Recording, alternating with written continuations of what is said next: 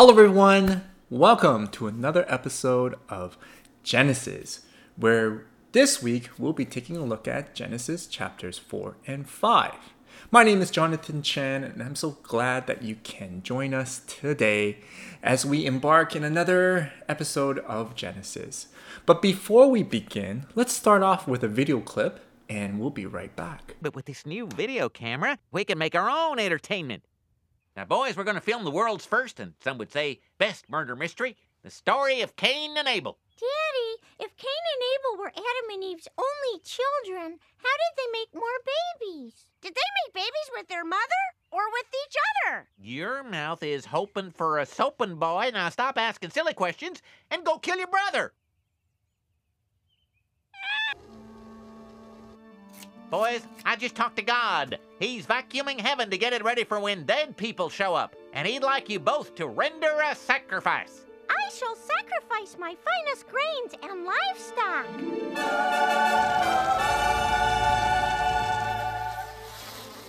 Behold, I have found favor with the Lord. So shall thine eye find favor with thy belly.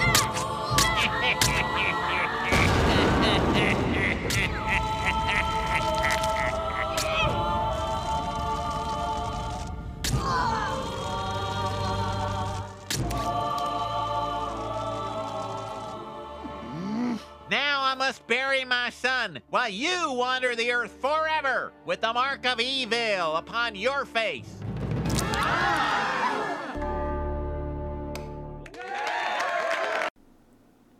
Well, welcome back. Again, like I said earlier, we are now embarking on another episode of Genesis with chapters 4 and 5. The aftermath, when humanity decided to go off on their own and decided for themselves what was good for them.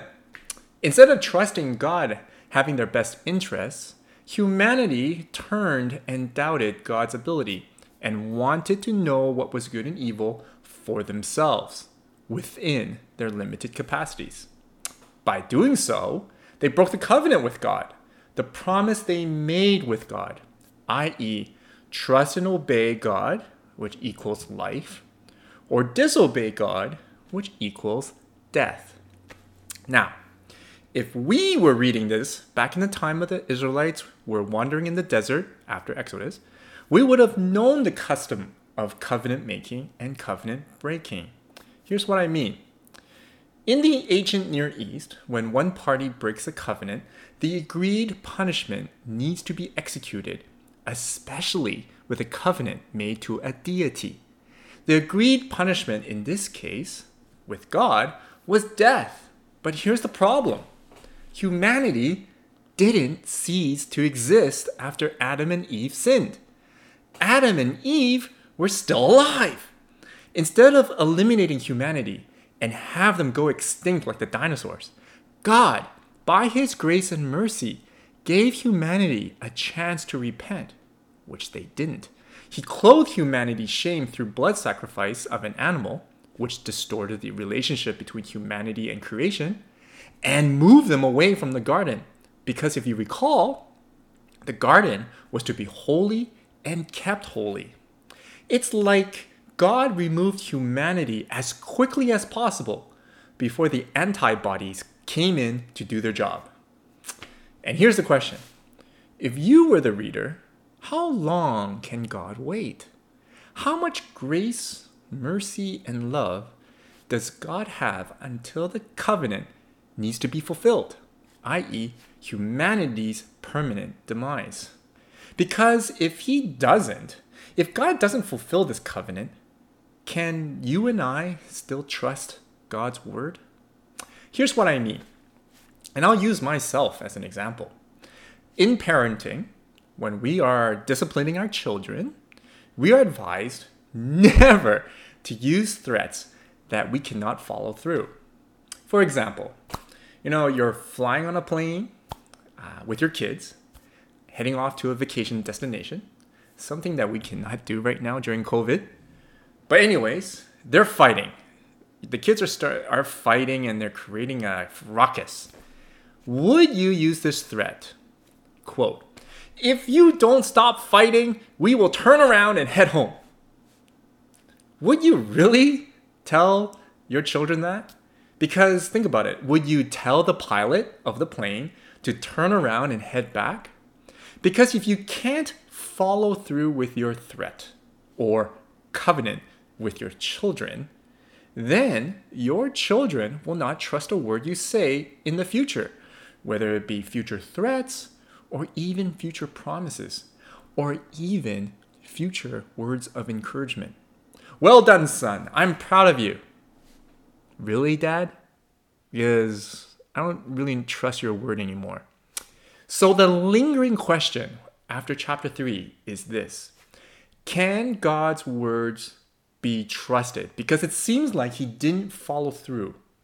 Or is God really, really, really patient and he's prolonging the fulfillment of the covenant, i.e., prolonging humanity's debt to the covenant, which is their permanent demise. So, in this episode, we will see that the author, after experiencing God's patient love for himself through the wandering in the desert, and God's patient love with Israel, even when they whined and complained and made a golden calf for themselves to worship, the author realized that unlike other gods that he was taught and other cosmology stories of the ancient Near East, where gods do not show any grace, mercy, love, or patience, this God, the one true God, the one he experienced, Yahweh, is a very patient God because he loves humanity so much and will fulfill his covenant in light of his love for humanity. Now, the author doesn't know how God will fulfill this covenant, but there are two things he can be well know, definitely know for sure. God has immense patience towards humanity, and two, he's doing something within humanity to fulfill this original covenant. So let's dive into chapter 4, the story of Cain and Abel, to expand on this. Starting with verse 1. Adam made love to his wife Eve, and she became pregnant and gave birth to Cain. She said, quote, With the help of the Lord, I have brought forth a man. End quote. Later, she gave birth to his brother Abel. Now, Abel kept flocks and Cain worked the soil. If you were the reader back in the time of the author, you would be asking yourself, wait, what? Why is God enabling humanity to still have the blessings from the covenant? i.e., multiply and steward creation. They broke the promise, didn't they? Why is God still fulfilling his side of the covenant, even though humanity didn't fulfill theirs, and yet still received the blessings and kept their roles? And to rub a little bit more confusion, Eve said that she brought forth a man, which means that God has also kept his side by giving humanity his image and the ability to procreate this image as if the whole Eden Gate never happened. As if the whole Adam and Eve taking that fruit and sinning and rebelling against God never happened. God, are you that patient and loving? Does your covenant mean nothing to you? That's what the author wants us, the reader, to ask. And he moves on by saying, But wait, there is more. You thought God was patient with Adam and Eve? Wait until you hear this. Let's move on to verse 3. In the course of time, Cain brought some of the fruits of the soil as an offering to the Lord. And Abel also brought an offering, fat portions from some of the firstborn of his flock. The Lord looked with favor on Abel and his offering, but on Cain and his offering he did not look with favor. So Cain was very angry, and his face was downcast. Then the Lord said to Cain, Why are you angry? Why is your face downcast? If you do what is right, will you not be accepted? But if you do not do what is right, sin is crouching at your door. It desires to have you, but you must rule over it. When humanity decided to determine what was good and evil, right and wrong for themselves, this is what happens. They don't agree with God's judgment and finds his judgment as unfair and becomes jealous because they want to be right. I'm sure many of us who are parents with two or more children can relate with this. When you rightfully reward one and not the other, And then the other complains about being treated unfairly. Actually, not just parents, but also at work, right? When our boss promotes someone or recognizes someone else and we think we were wrongfully or unfairly snubbed, we get angry too. Why does my boss favor this person and not me? I am worthier of that pay raise than this person. I remember when I requested Santa for a water gun when I was little. Very little. When Santa visited our church, by the way, not knowing that this Santa at church was a different person from the Santa in the mall, I didn't know that. I was little. And when this Santa at church gave a water gun to my friend, and I only got a pair of socks, I, being only eight at the time, was cursing Santa for being unfair since I believed I was worthier for the water gun and not my friend. By the way, we are still friends, good friends. When we don't trust God's judgment and see others being favored, rewarded, or blessed by things we want, we get angry with God instead of trusting and having faith in God's judgment. We doubt that God has our best interest, but God responds to us with patient love as he did with Cain. God responded to Cain with patient love, giving Cain a chance to respond the right way and trust God.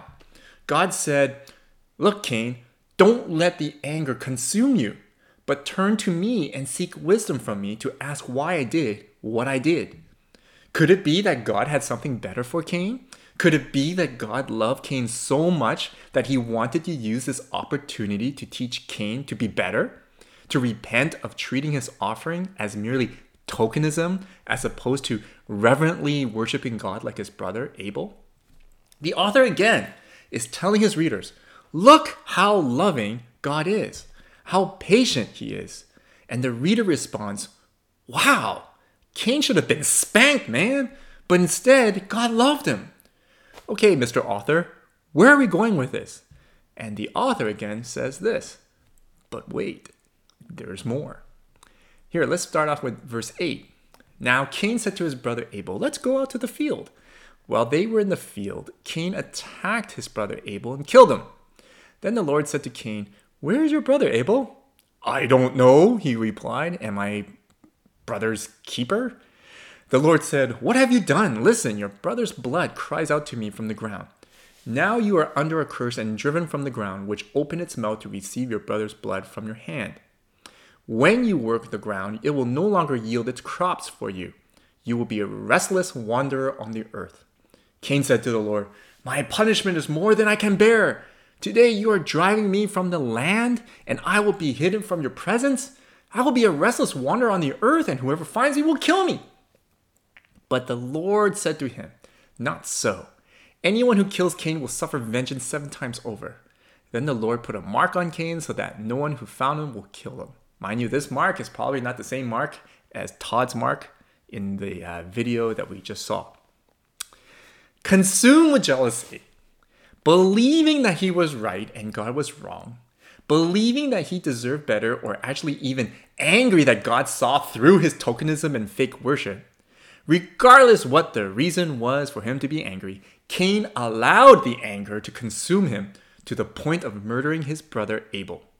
And now, if you were the reader during that time of the author, you know the overall rule of thumb, right? An eye for an eye and tooth for the tooth. That's the ancient Near East rule of thumb. The reader expects God to execute punishment on Cain.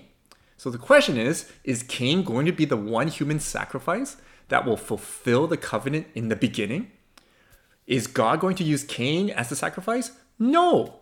Even though Cain didn't repent or admit he was wrong, he didn't even admit that he was wrong to God. God spared him. Instead, God did exactly the same thing as he did with Cain's mom and dad. God removed him from his role, but did not leave Cain even though Cain assumed God will abandon him. God loved Cain so much that he provided protection over Cain. Say, what? Who is this God? Who is this God who has so much patience and love for humanity? The author says, yeah, no kidding, right? But guess what? Wait, you mean to tell me there's more? Yeah, Verse 16. So Cain went down from the Lord's presence and lived in the land of Nod, east of Eden. Cain made love to his wife, and she became pregnant and gave birth to Enoch. Cain was then building a city, and he named it after his son Enoch. To Enoch was born Irad, and Irad was the father of Mehuel, and Mehuel was the father of Methushael, and Methushael was the father of Lamech. And like Adam and Eve, God again allowed and enabled Cain, the unrepentant murderer, to procreate. And not just that, Cain ignores God and now names cities after his son, which means that God is not even in the picture anymore. Every reader in the author's time must be wondering Are you kidding me? What is God thinking? Why does he allow this to happen? Clearly, Cain does not deserve to be able to do this. Ah, the author says, are we not being just like Cain? Let's go on. Verse 19 Lamech married two women, one named Adah and the other Zillah. Adah gave birth to Jabal. He was father of those who live in tents and raise livestock. His brother's name was Jubal. He was the father of all who played string instruments and pipes. Zillah also had a son, Tubal-Cain, who forged all kinds of tools out of bronze and iron. Tubal-Cain's sister was Naamah. Lamech said to his wives, Adah and Zillah, listen to me, wives of Lamech, hear my words. I have killed a man for wounding me, a young man for injuring me. If Cain is avenged seven times, then Lamech 77 times. Not only was Cain able to procreate, Cain's line became master of sciences, the master of arts, and metalwork, which, for the reader of the ancient Near East, those are the most pivotal moments of ancient Near East history, such as the Bronze and Iron Age. So you must be asking, how can God continue to do his part in the covenant by blessing and enabling humanity to do all this while humanity is not doing their part at all, i.e., trust and obey God? When is God going to fulfill the covenant and follow through with the debt that humanity has to pay? Because just to wrap things up with Cain's lineage, Lamech also killed someone out of revenge, and the song was a nasty one that he sung. God continues to enable and empower humanity to do good things, i.e., doing his part of the covenant, while humanity is clearly not doing theirs. When will God call it in and have humanity pay its debt? Because clearly humanity is not turning around here. Why is he allowing humanity to continue to exist? Can God have this much patient love? Will humanity ever turn around? Those are the, some of the questions the Israelites had when they screwed up so many times in the desert. So let's move on. Verse 25 Adam made love to his wife again, and she gave birth to a son and named him Seth, saying, God has granted me another child in place of Abel, since Cain killed him. Seth also had a son, and he named him Enosh. At that time, people began to call on the name of the Lord. Oh. When Cain was born, Eve said that God helped her bring forth a man. But now, Eve changed what she said, and instead of God just merely playing a small role in enabling her to bring forth another child, she fully acknowledges that it is all God's doing, for God granted her another child. Interestingly, Bruce Waltke notes that the same that the name Enosh in Hebrew is for weakness. So there's a sign of hope with Seth's genealogy line, contrary to Cain's genealogy line. And to even further the contrast, the author tells us, the readers, that Seth's line worship God when he mentioned that the people in Seth's line began to call on the name of the Lord. So in weakness, they began to call on the name of the Lord. There's some hope here. Weakness is a posture of humility before God. All along, Humanity believed they knew better than God. But this time, with the birth of Seth and the naming of Enosh, there is hope that humanity may have a chance in repenting and humbly worship God. Seth's line provides us, the readers, hope that God has a plan to bring humanity around. That if humanity turns back to God, trust and obey God, humanity will be redeemed and returned to Shabbat in the presence of God, i.e., full and eternal life. How do we know this? Well, within Seth's genealogy account in chapter 5, we get another Enoch and another Lamech. But unlike Cain's Enoch and Lamech, we have this starting in verse 22. Enoch walked with God after he fathered Methuselah 300 years and had other sons and daughters. Thus, all the days of Enoch were 365 years. Enoch walked with God, and he was not, for God took him.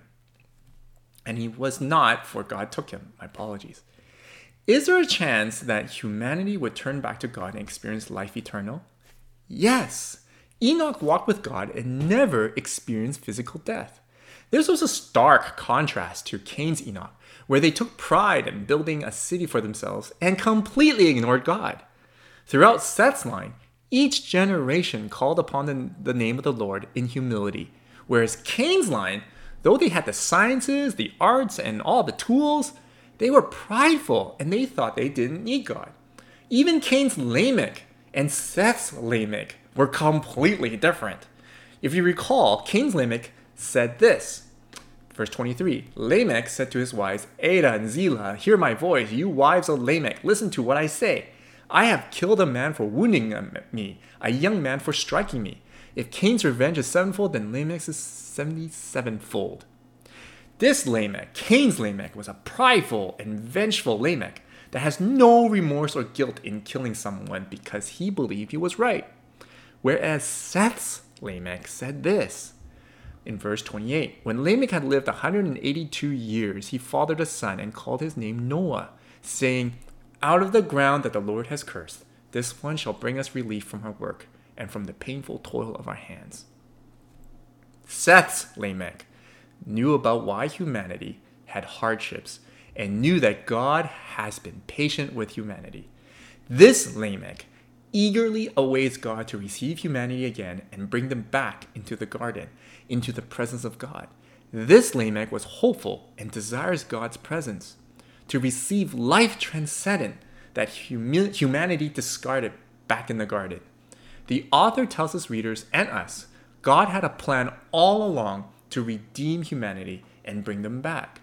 Now, the author doesn't really know how this all how this will all come about, but he definitely knew that through God's patient love and his provision, humanity has a chance of turning back to God and be in his presence again.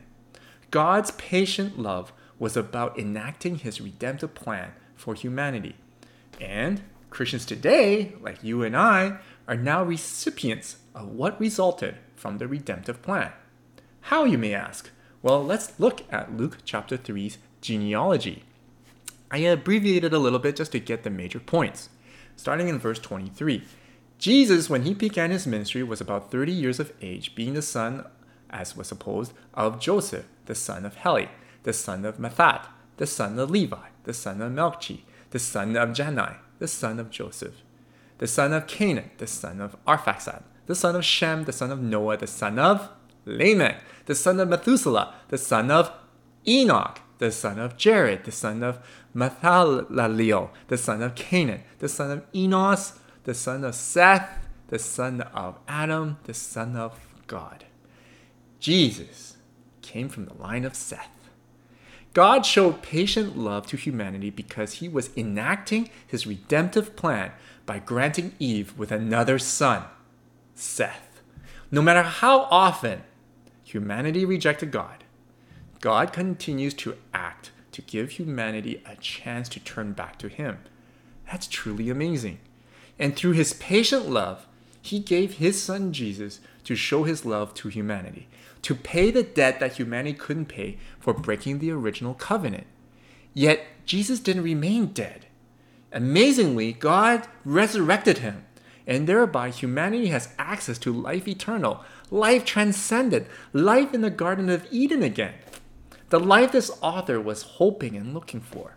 Through Jesus, we get Shabbat. So, how about today? I'm sure many of us wonder how many sins can God forgive until he calls it in. Yet we have to remember that God's love is patient and abundant. We can always come to him in repentance, change our ways, and allow him again to be the Lord of our lives. Through Jesus, we are able to come to God in confidence to repent and change. God also continues to love us, even though we sometimes can't love Him back. That's amazing. Even though we cannot love Him back, God still loves us. And God will always provide, even though we may not do our part in putting our faith and trust and obedience in Him. Now, do we take it for granted like Cain? No. In response of God's patient love, we need to take a posture like Seth's line, Seth's genealogy. What is that posture? In weakness, in humility, acknowledging, admitting our weakness, acknowledging that God is the only one who is sustaining us to be alive and to provide for us, and that He, only He, deserves all our worship. Only He deserves our all. Amen. Thank you all for joining me today for another episode of Genesis. We went through a long journey again, but I can't wait to again do another episode as we embark in Noah's Ark. So, till next time, have a blessed week.